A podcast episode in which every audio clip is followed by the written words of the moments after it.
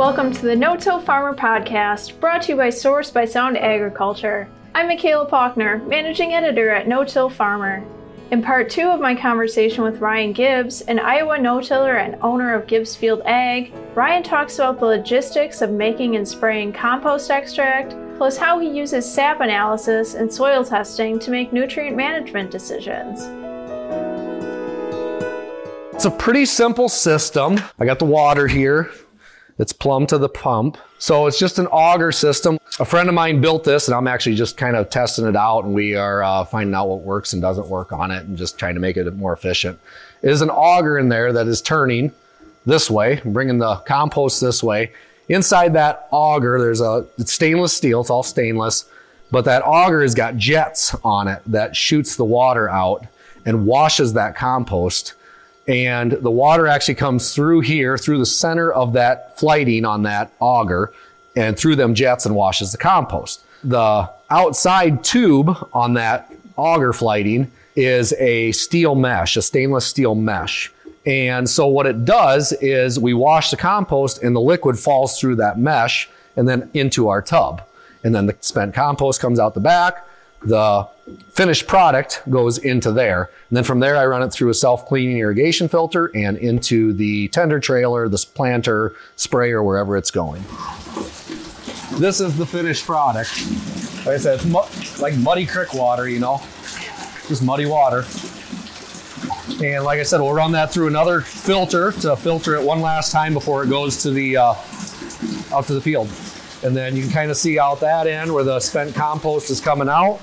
So our whole goal with this, yeah, we're just washing the fungi and the bacteria off of that. And you get a little bit of sand particles, wood chips, feeds out the back. And so we will actually take this, this isn't wasted. We will go throw this on our uh, wood chip pile out there we'll just let it keep biodegrading. And, uh, you know, we can reuse this stuff next year and add it to our Johnson-Sus and to our Worm Bay. And, uh, you know, we'll reuse it. It'll get used up. So, yeah, that's basically the process turning a compost into a liquid form. And uh, if you were to just put like a dry compost out, it would take a dry compost, it'd take a couple thousand pounds per acre to get the equivalent of washing the compost and putting it into a liquid form in my three year old son's down here like, Dad, I'm getting wet, you know, and he loves it. I'll put a bucket here and he'll fork stuff in. Yeah. He loves doing it. You know, it's nice part about it is it's safe to handle. You know, my, my kids can be down here helping me with it. They're just playing in the dirt, you know. One of the bottlenecks with this is it takes a lot of time to do this stuff. And, you know, to make the fertilizer, make the biological yourself and filter it and get it to the planter and get it to the field. And when you're working one guy or two guys, it's a lot of work. It's not the easy button. It makes farming fun. Like it's something different. I don't go to my co-op and be like, well, I pulled off 200 bushel corn. What do I need to grow crop again next year? Like I do all my own agronomy work and then make biological and like, let's try this. Let's try that. Let's see what happens with this. And don't get me wrong. We have a lot of learning experiences on the farm. Not everything is a success story. but it makes it fun. Like it's always something different. And it's like, God, if we could make this, how much can we cut back on this? So like last year I cut back on nitrogen on certain spots. This year, at this point, with the moisture, I don't even think I'm going to side dress. I mean, I put down 40 pounds of nitrogen with my planter and I've got hog manure out there. So, and it's been so dry that we've had roughly two tenths an inch of rain on this corn here since I planted it. And I put 40 units right, 40 pounds right next to the row. You ever consider the liquefied urea? If yes. If I do, I think I'm going to liquefy my own urea. And I'm learning from a friend of mine, Michael Vidito, how to do that. So basically, you take a tank like that and with water in it, and we will dump urea in it, like, which is what, 42% nitrogen urea, I think. But we will liquefy the urea. And basically, we'll put put dry urea with water and then run a pump off the bottom into the top and recirculate it until it becomes completely liquefied. Okay. And the urea liquefied, I believe, is like 100% available nitrogen because of the form it's in. It's a lot closer to the form that you want. It's it's yeah, it's closer to the form you want that is plant available. Mm-hmm. So like if you put down 32% or 28% nitrogen side dress, that nitrogen isn't 100% available. Like it's got to it's got to go through a process to become available to the plant. Whereas the urea is the most available. Like you spray it on the plant, it's available. I was told, who was it? Tom Robinson or was it Michael Vitito told me one pound of urea is equivalent to seven pounds of like a 32 or 28%. Uh, it's one pound foliar applied, Foliar, yes. equivalent to seven pounds of nitrogen. Yep. So in soil, Yes.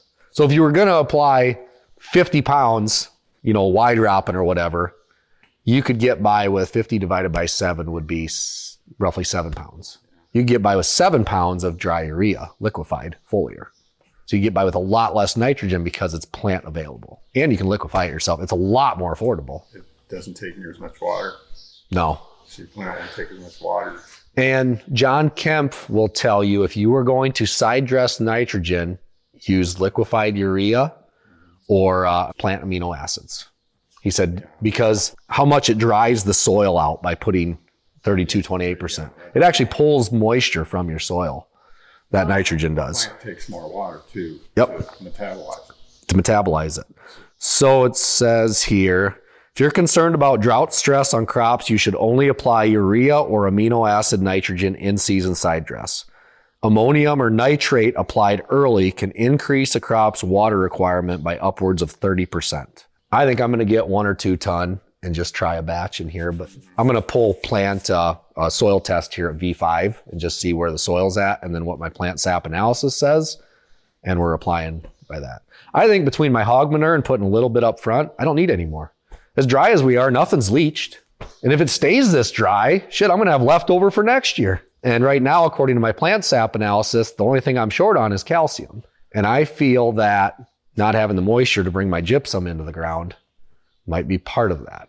You know, and I try to five gallon bucket everything around here before I go mix up a sprayer load. Just, you know, if it doesn't mix in the bucket, then I don't want to mix up 700 gallons and have a mess. I got one screen in the back of the sprayer. I think it's a 30, I believe.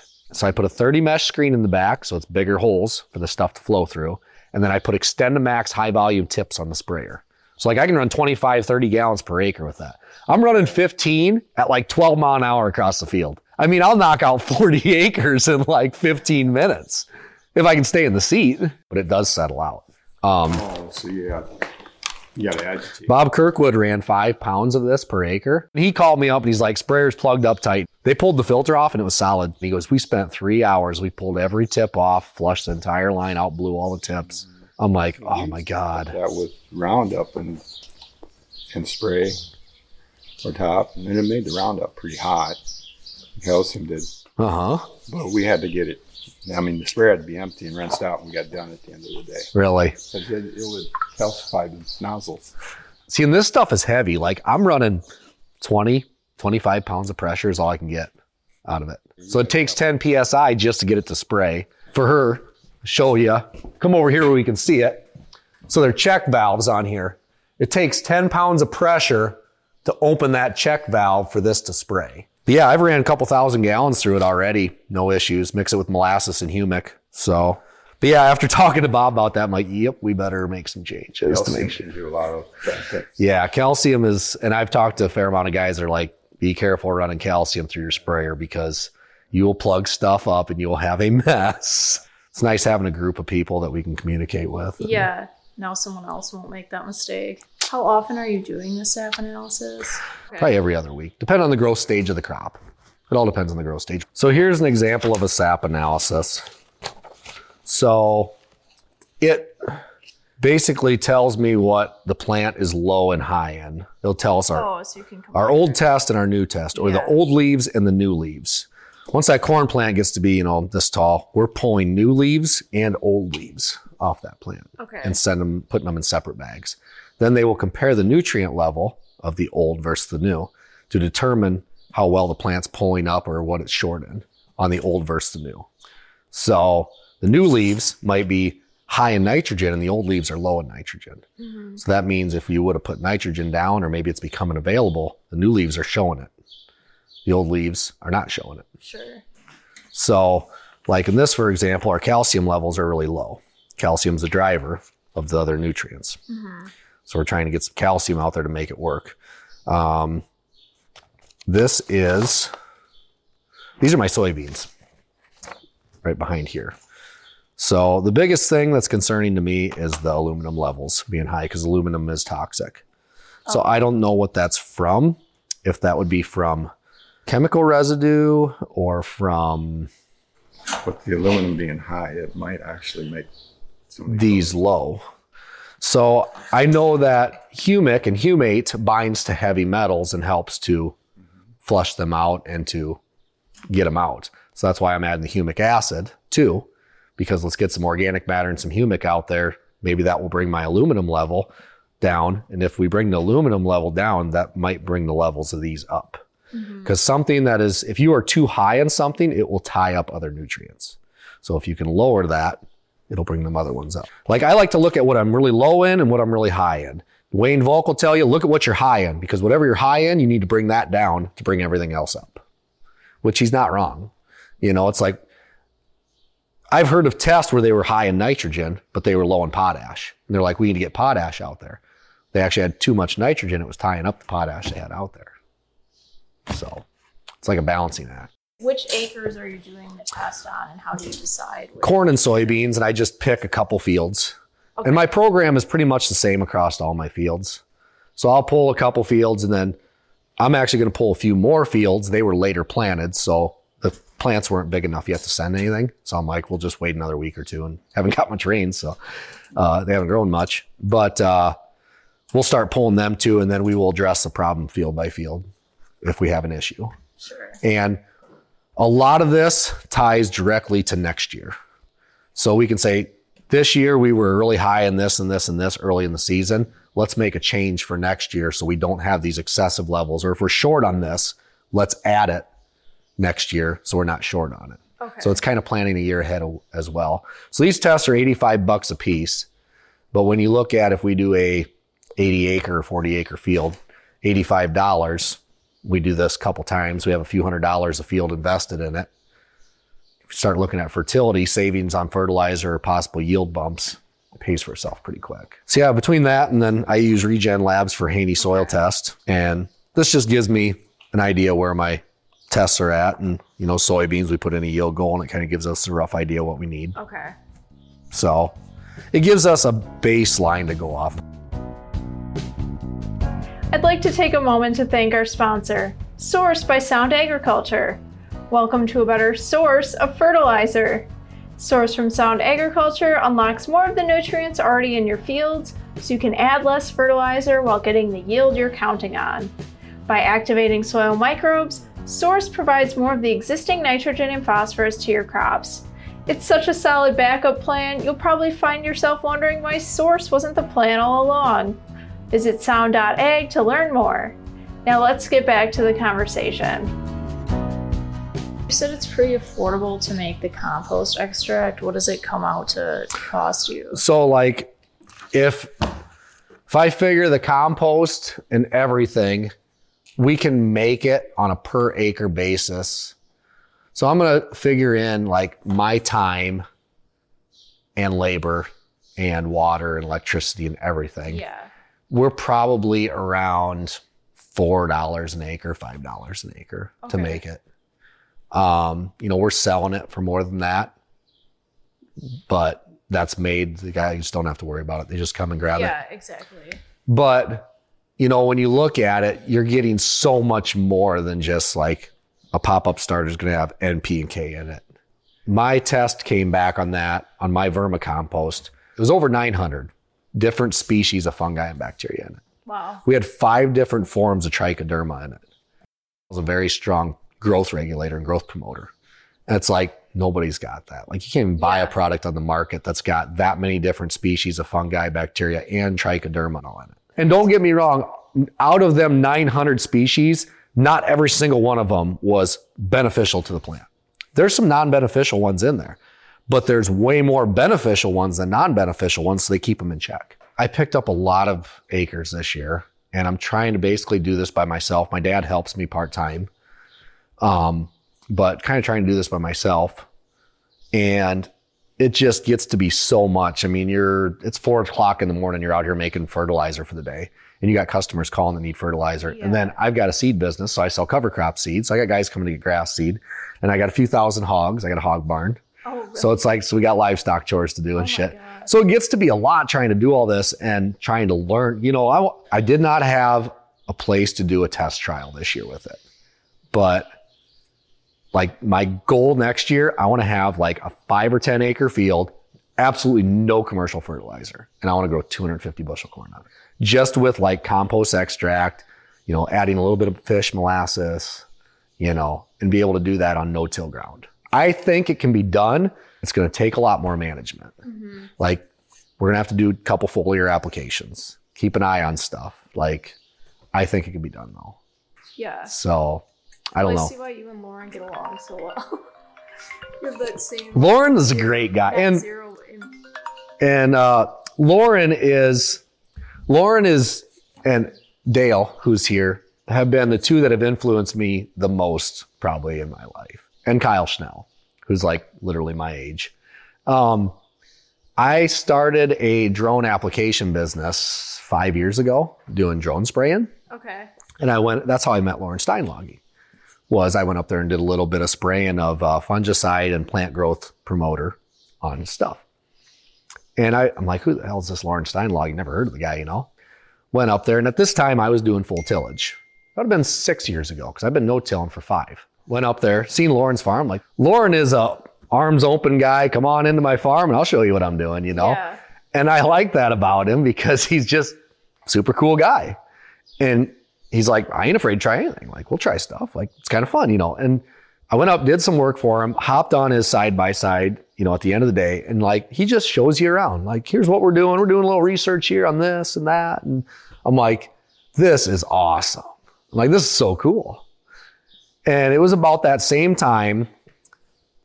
I'm looking at across the fence over at my other farm, and Dale farms right next to me. We have fields that border each other.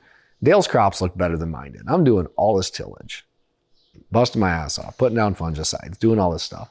His crops look better than mine. And I'm like, all right. So I walk out in his field and I'm like, God, he's got residue out here. And I'm like, at this time, I just started learning stuff from Loran. Sure. And Loran's teaching me a few things of what he's doing, and Dale's doing the same stuff right next to me. So I'm like, Dale, teach me what you're doing. Like, I want to do kind of what you're doing. So he's like, sure. Nobody ever asked me, you know? So we went out in this field and he's showing me stuff, and I'm like, yep. I'm like, we're changing everything over, like right now. Wow. So we started, we transitioned two fields the first year. The next year, we transitioned everything to no till. Uh, we incorporated cover crops on some of the acres and then all the acres the next year. And then, so that was like step one. And then two years for fast forward two years from then, I quit doing drone spraying because I got out of spraying chemicals and my drone was getting old anyways. My cover crop seed business had just expanded, blew up. So I'm like, I like doing that better anyway. So we started selling more seed. So I quit doing drone spraying, but then I went to that field day and learned about soil bio- biological. And I'm like, this is a game changer. So then we incorporated that into it. The last four years have just been like, phew, like so much stuff. And trying to learn it all is just, I don't want to say impossible, but it is a huge task. For sure. Because if you think like, oh, compost extract, I've learned it all. This is the silver bullet. That is like the small tip of a huge iceberg. Like, what's in it? How much is in it? How much do I apply? When do I apply it? Okay, now you start throwing food sources in. Let's feed the biology we just made. Yeah. And it's like, it just keeps compounding. it's like, I have learned so much. I've learned more about biology in the last two years I've learned in my entire life. You know, most farmers look at their soil and they're like, we need fertilizer to go grow crops. Mm-hmm. I look at my soil and I tell, I look at it and say, I need my biology to work to make the nutrients in my soil function properly to have a healthy plant. You know, I don't go to the co-op and be like, well, how much fertilizer did we take out? You know, we grew a crop. You know, how much fertilizer do I need to grow a crop next year? I pull soil samples. We build biology. We grow cover crops to recycle the nutrients we have. My biggest thing is let's get the biology healthy enough so we don't need fertilizer anymore. I would never tell anybody to quit using commercial fertilizer, but let's start backing ourselves off on it because we are throwing so much high salt and high chloride fertilizer out there. It is messing our biology up. And so, you know, we need to start getting it back into check. Mother Nature and the world we come in as humans and think we can make it better. and so we're actually messing it up. So that's where I feel by adding a natural biological compost, you could call it worm poop, you know, by adding this back, hopefully we can help build that system back, you know, to where it used to be. I mean, I used to apply fungicides. I'll tell everybody, I used to, I was heavy tillage. We did fall application tillage, uh, deep ripping. We put anhydrous on. We'd come back in the spring. We'd hit it with the field finisher at least once. I mean, we're running right there. Three passes across the field, if not four, before we even planted a crop. Bought a lot of commercial fertilizer, and we have just slowly backed away from all of that. We've got rid of the, basically got rid of the tillage. We still do occasional, like field finisher VT if we have a rough spot in a field or something gets washed out or we have to redo something or, you know, there, there's time and place for it. But other than that, we pretty much got rid of that. We quit using fungicides. Last year, we went away from insecticides. Uh, this year's our first year planting naked seed corn with no treatment on it at all. Yeah. Sounds like you're not afraid to experiment. Yeah. And to see how far you've come in like six years from doing full tillage to here, it's it's pretty amazing. Yeah, it was a lot of change. Not like I said, I've had a lot of learning experiences. My relay crop last year was literally a break even. like we just didn't get the rain to fill the beans out. And so we ended up we made enough money off the cereal rye to not lose money. But it was still I still call it a learning experience slash failure. But we grew enough cereal rye to make money on the ground, but the beans are like less than 10 bushel per acre. We had an expensive mess up already this year. Our herbicide didn't work for our cover crop. It burnt the fields, thought they were all dead. And then 10 days later, it all started greening back up again. Oh. So we ended up having to go back and respray all of our beans. So it was a learning experience. I did everything as I was told that it should work. It didn't work. so then we came back, we we sprayed it, and then he came in with a roller crimper. And the beans are all, you know, four inches tall or whatever. Sure. And we roller crimped the field flat. Well, tried to ro- roller crimp it flat. It does. It kind of stood back up. It's like 50% from what I I'd say 50%. It's just so hard out there because it's so dry and everything. If you get that crimper to sink in just a little bit, then it, yeah, it works better. Well, I'll show you my cornfields. That was three, four foot tall cover crop. Oh. I terminated it with chemical, like the le- the least amount of chemical I've ever used on corn. I did uh, 20, roughly 25 ounces of glyphosate and molasses. Smoked the field. Came in with a roller crimper, laid it flat, planted corn right in it. Just split the cover crop, had a nice, perfect, like, Yeah, I'm fine. Ideal. What works best is the roller crimper. Yep. Spray it and then wait a couple days. We waited 48 hours, came in, rolled the field flat. We have this beautiful mat protecting the soil. Didn't hardly use any herbicide. Like, it worked awesome. I'm looking at this now and I'm like, I think next year that's what I want to do on everything corn and beans. Thanks to Ryan Gibbs for the tour over the summer and for sharing your knowledge with us on the podcast. If you missed part one of this conversation, check it out at no-tillfarmer.com slash podcasts. You'll find a video of Ryan making his compost extract there too. Many thanks to Sound Agriculture for helping to make this no-till podcast series possible. From all of us here at No Till Farmer, I'm Michaela Faulkner. Thanks for listening.